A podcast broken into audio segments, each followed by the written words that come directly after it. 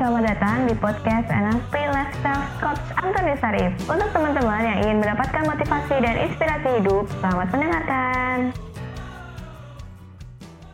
Menggunakan uh, mindsetnya adalah kita selalu mengkurskan ya tanda kutipnya mengkurskan ya, adalah kita mengkurskan. Oke, okay, Bitcoin itu kursnya sekian gitu loh. Nah, kalau bagi mereka sesama pengguna koin yang udah pakai alat pembayaran itu, ya lagi nggak terseperti kita gitu loh. Karena mindsetnya memang sudah beda kurs kalau kripto. Apalagi okay, memang sudah pengguna lama.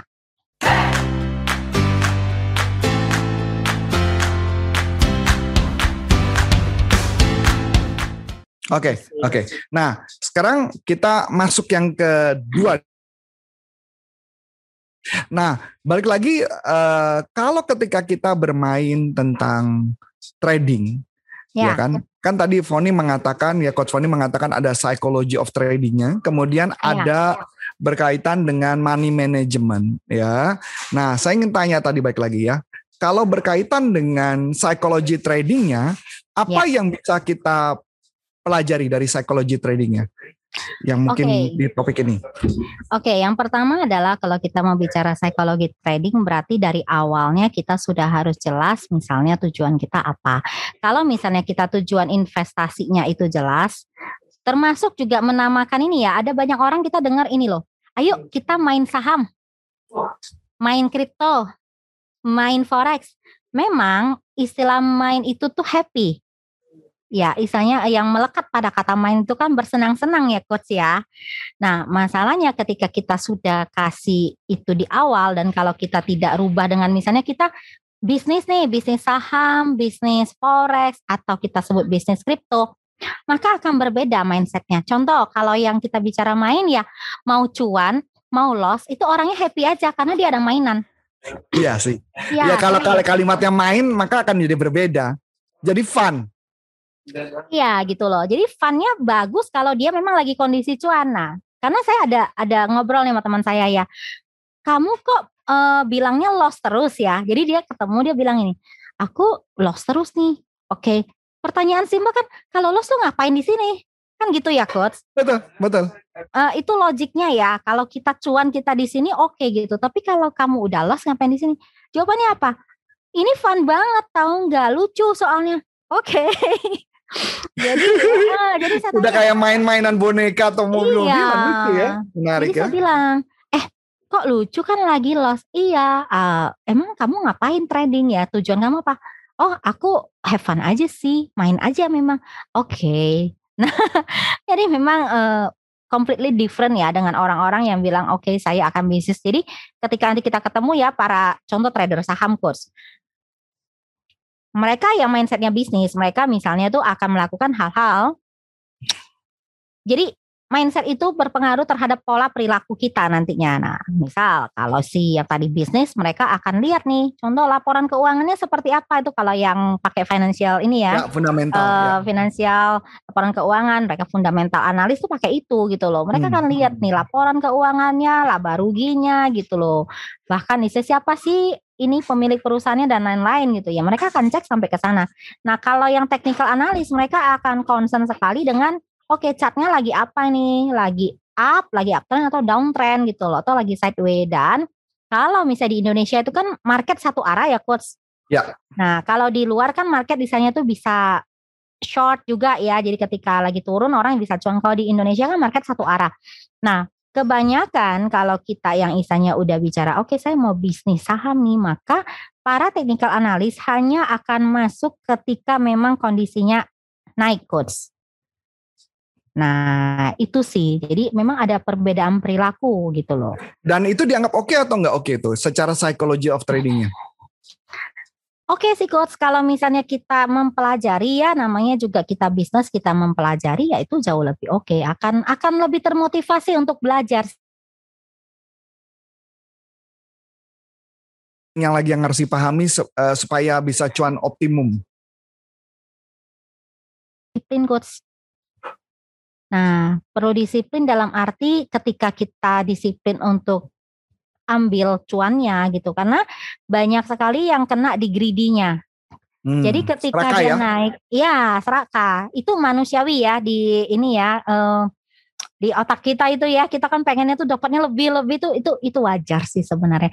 Namun kalau kita misalnya kita udah tahu ya kita ada greedy yang cukup besar, kita sebenarnya kan bisa gunain alat yang sudah ada di sekuritasnya. Misalnya sekuritas itu udah siapin kok toolsnya yang namanya itu buat kita bisa take profit atau kita bisa stop loss itu sudah ada. Tinggal kitanya mau set atau enggak kan gitu. Kebanyakan kan orang ya kadang-kadang kalau ya. turun tanggung ntar lagi siapa tahu ntar lagi naik kayak gitu kan ya. Betul. Ketika turun orang bilang oh masih merah dikit nggak apa-apa ntar lagi naik. Bahkan ada yang beli malah.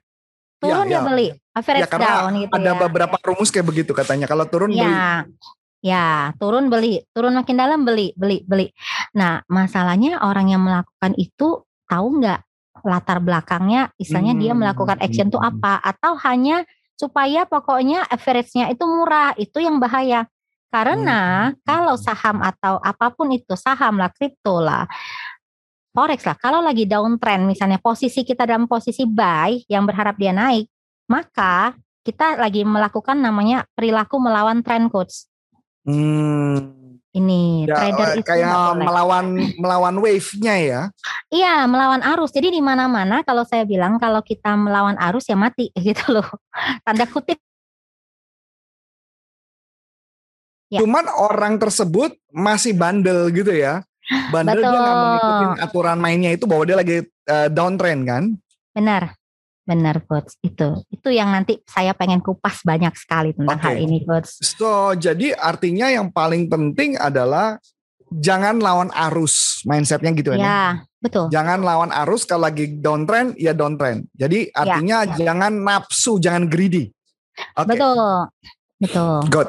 Terus sekarang apa lagi, Fon? Selain itu, Don, selain downtrend, terus apa lagi yang perlu dipahami? Jangan menggunakan hmm. uang, uang, uang apa ya? Bukan uang kehidupan dia dipakai buat saham dan sebagainya, Betul. gitu kan ya? Apalagi, Betul. apalagi psikologi selling nah. yang perlu, eh, psikologi tradingnya, apalagi yang paling penting?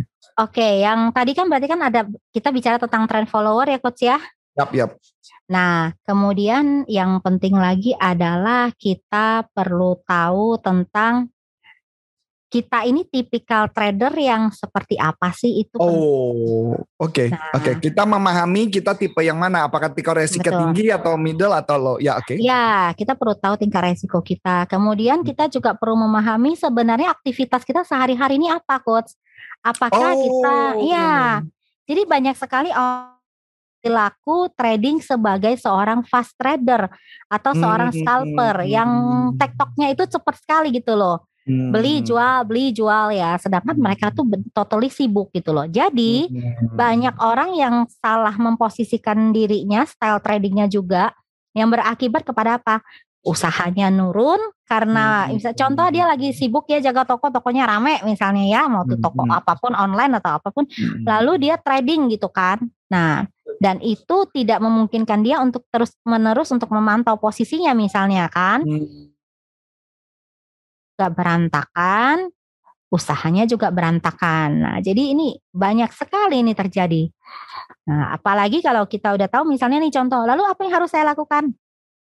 Kalau Anda misalnya seorang yang sibuk gitu loh, ya sudah, kita mesti tahu diri kita ini seperti apa. Kemudian kita lakukan namanya stylenya swing trader gitu loh. Jadi kita beli ketika kondisinya itu sudah oke, okay, lalu kita giring nggak usah langsung berperilaku oke cepet cuan gitu tektokan tektokan akhirnya stres sendiri ini sering banget coach Nah, oke. Okay. Setelah itu, jadi kalau kita ada tahu kita trader yang seperti apa atau profesi kita apa, maka hmm. apalagi yang harus kita lakukan? Apalagi mindset? Satu mindset lagi mungkin yang bisa dibagikan. Satu mindset lagi ya. Oke. Okay bentar saya cari yang paling menarik dulu ini. Karena ini kan ada beberapa. Ya silakan. Oke, ini sih ketika kita trading untuk menjaga psikologi kita dengan sangat baik, yaitu kita hanya perlu fokus terhadap apa yang kita lakukan. Gak usah terlalu banyak untuk mencari informasi di luar istilahnya atau kita sebut trader-trader tuh sering suka cari stock pick coach keluar ya mereka saya lihat oh baca oh ada berita ini bagus, ini mau ditarik nih, ini mau diangkat segala macam. Mereka kebanyakan membaca itu dan mulai bias di pikirannya. Ya, Karena kena sekarang, gosip, kena gosip dan informasi. Ya. Iya, ya. betul. Karena kita sendiri kan tahu ya ketika proses informasi masuk nih dari segi NLP ya ke kita punya pikiran sampai kita akhirnya action, misalnya terlalu banyak informasi, maka otak juga akan bingung mencerna coach. Yang mana sih yang mana? Nah, akhirnya sembarangan deh.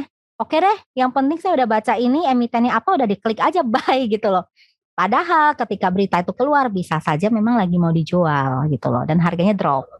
Nah ini yang terjadi kan dengan otak kita ya generalisasi Betul. informasi Betul. kita akhirnya emosi kita kena Betul. dan tidak sempat melihat padahal ujung-ujungnya adalah fundamentalnya apa karena nafsu dihajar kita nggak ngeliat lagi downtrend atau uptrend main isi kata betul. jadi cuma hanya melihat betul. hanya satu dimensi betul ya? Betul. Emosinya main kan jadinya kan apalagi dia mulai baca kiri kanan wah gue juga beli saya beli saya beli.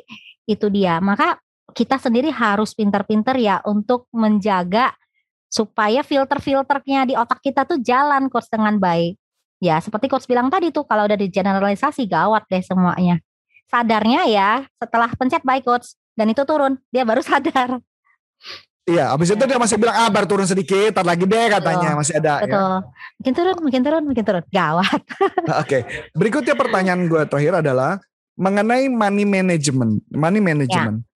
Sebenarnya uh, berapa persen sih uang yang ditaruh sebenarnya ketika kita istilahnya uh, Coach Foni mengatakan main, ya enggak? Ya, main. Oke, sebenarnya ini balik lagi ke masing-masing coach. Jadi kalau saran saya ketika kita mau terjun di sebuah investasi, kita harus siapkan langsung dua dompet sebutan saya. Di mana dua dompet ini memang tujuannya untuk apa? Untuk pertama yang perlu diisi adalah investasi edukasi. Ini penting. Karena banyak sekali orang berpikir bahwa saya mau masuk lalu saya cuma siapkan budget buat investasinya tok. Sebenarnya yang pertama kali mesti disiapkan tuh ya adalah edukasinya. Sebelum masuk, sebelum kita misalnya kita daftar, uh, mau buka account dan lain-lain, sisihkanlah budget untuk beli buku, ikutin seminar. That's smart way ya. Nah, kemudian kalau kita mau masuk satu investasi, kita tinggal tanya nih contoh-contoh uh, saham misalnya, kita boleh tanya kok. Coba saya intip ya. Hmm, harga saham kita ambil contoh. Anda boleh nanya, saya mau investasi ini nih. Ini cara tanyanya ya. Saya perlu mulai dengan berapa kan seperti itu. Paling minim berapa? Kalau di sekuritas yang kita buka itu biasanya mereka ada yang kasih minimal, ada yang enggak gitu loh kita hanya perlu tanya kalau saya mau beli saham-saham yang lagi oke okay, itu satu lotnya berapa? Karena satu lot itu kan 100 contoh kita hanya beli yang simpel deh kita beli contoh BBRI ya coachnya. Kalau BBRI kan hari ini eh, 3.900an nah berarti kita tinggal kali 100 lot gitu loh. Nah berarti budget segitulah yang kita butuhkan gitu. Latihan dulu. Kalau saran saya sih budget balik lagi. Terus ada yang bilang kalau saya cuma punya budget 100-200 ribu, bisa nggak di saham? Ada juga sih. Harga-harga saham kan ada mulai dari ya di bawah 100 itu ada gitu loh. Kalau di bawah 100 bisa kita bilang kalau 100 rupiah aja kita kali 100 itu kan satu lotnya cuma 10 ribu ya. Jadi sebenarnya dari uang yang kita punya gitu ya, uang yang kita hmm. punya berapa persen sih yang harus disisikan untuk kita mulai mau main? Sebenarnya idealnya. Tadi selain uh, dibagi dua tadi, kalau benar-benar mau kita bicara main-main aja sih saran saya sih satu persen juga oke kok. Satu persen dari ya. main ya. Ya satu persen dari income. Uh, boleh satu persen dari income nggak apa-apa. Misalnya income-nya maksimum anggaplah maksimum berapa fon? Misalkan ya coach Fon ya. Misalkan berapa? Sepuluh sepuluh. Sepuluh persen. Maksimal sepuluh dulu. Oke, jadi teman-teman kalau kita mau bermain ini supaya kita punya cara smart way, jadi tadi paling enggak jangan melebihi dari 10% karena takutnya kalau melebihi dari 10% takutnya menggerus yang lain, begitu kurang lebih kan? Betul. Nah, kalau saya kecenderungannya tidak pakai persentase coach kalau untuk main coach. Hmm. Nah, kalau saham saya bilang kalau mau belajar saham awal-awalnya ya budgetin satu juta sampai 5 juta.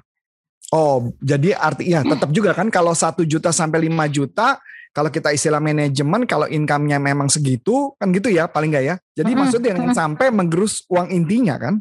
Paham contohnya ya, kita budgetin terlalu kecil pun efeknya itu mereka akan beli saham-saham yang memang nggak terlalu oke. Okay. Iya, ngerti ya coach maksudnya saham-saham yang memang uh, ya kurang oke okay lah menurut saya.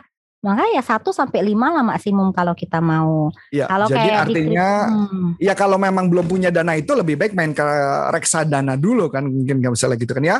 Tapi kalau dananya sudah dia ada sekitar 1 sampai 5 juta ya kenapa enggak? Tapi artinya Coach Foni cuma mengatakan berapa uang yang kamu ya. mau sisihkan. Itu kan yang dibicarakan itu ya. Betul, Jadi betul. berapa uang yang dimainkan. Tapi jangan artinya Anda punya uang 100 juta di tabungan 100. 100 juta semua masuk. Itu yang enggak tidak betul. dibicarakan. Itu enggak boleh. Dari uh, kalau dari 100 juta misalkan mau mainnya 10% dulu silakan. Boleh. Itu maksudnya kan ya. Berarti Betul. 10 juta biarkan dulu bermain di angka itu, kita udah aman, udah oke okay, mengerti bolehlah silakan ditambah, tapi jangan sampai uang 100 jutanya dimasukin. Kalau pengalaman Betul. saya yang saya tahu, banyak orang yang punya 100 juta bahkan 100 juta dibuang semua dicemplungin. Betul. Makanya waktu itu pernah tahu kan yang cerita ada skema-skema tertentu yang orang akhirnya kejeblos berkali-kali karena uh, dia sampai jual apartemen, dijual rumah dan sebagainya, uangnya amblas semua itu hilang karena betul. itu. Betul. Itu lagi-lagi greedy kan coach sebenarnya. Iya betul, betul. Karena hmm. dia bilang, "Oh, ini lagi cuan nih." Atau istilahnya kata uh, coach Foni adalah beginner luck tadi, ya. Iya, timpuk-timpuk dan juga kalau yang biasanya seperti itu uh, itu bukan investasi yang seperti ini ya, bukan seperti saham atau apa itu kebanyakan tuh kayak money game gitu. Kita juga harus hati-hati sih. Banyak sekali orang yang mengatakan bahwa ini investasi saham dan lain-lain ternyata itu adalah money game. Ya kalau Anda mau investasi ya Anda tinggal buka aja ke sekuritasnya. Anda mau beli reksadana tinggal hubungin aja. Karena dan pesan saya cuma satu, kalau misalnya teman-teman mau masuk ke dunia investasi ya balik lagi belajar dulu mending tadi kan coach Arif bilang 100 juta ada 10 juta misalnya. Nah 10 juta ini misalnya udah dibajetin pun kalian jangan langsung pakai yang 10 juta. Kalian coba dulu dengan misalnya satu jutanya dulu aja kalian tradingkan gitu belajar gitu. Kemudian sisihkan lainnya buat apa? Ingat untuk beli buku, untuk seminar, kemudian juga ikut grup-grup itu juga boleh ya. Cari yang benar-benar ngajarin bagaimana sih trading yang benar itu sih coach. Oke, okay, so kayaknya sudah cukup nih topiknya sudah sangat okay. menarik. Nanti topik ini akan dibahas jauh lebih dalam teman-teman di acara Indonesia NLP Forum. Nanti tanggalnya ada di bawah ini tanggalnya. Untuk di sana nanti Coach Foni dengan delapan para trainer lainnya yang akan sharing mengenai bagaimana penggunaan Neuro Linguistic Programming dalam bisnis dan kehidupan Anda. Nah yang seperti tadi Coach Foni katakan adalah nanti bagaimana caranya kita membuat mindset yang tepat. Karena bisnis pun gampang-gampang saja, tetapi menjadi tidak gampang ketika kita greedy, kita salah cara melakukannya dan banyak cara yang canggih bahkan salah satu master trainer NLP Charles Faulkner itu sampai fokus membuat satu buku khusus hanya untuk membahas trading dari sudut NLP. Nah, dan ini yang akan dikupas oleh Coach Foni.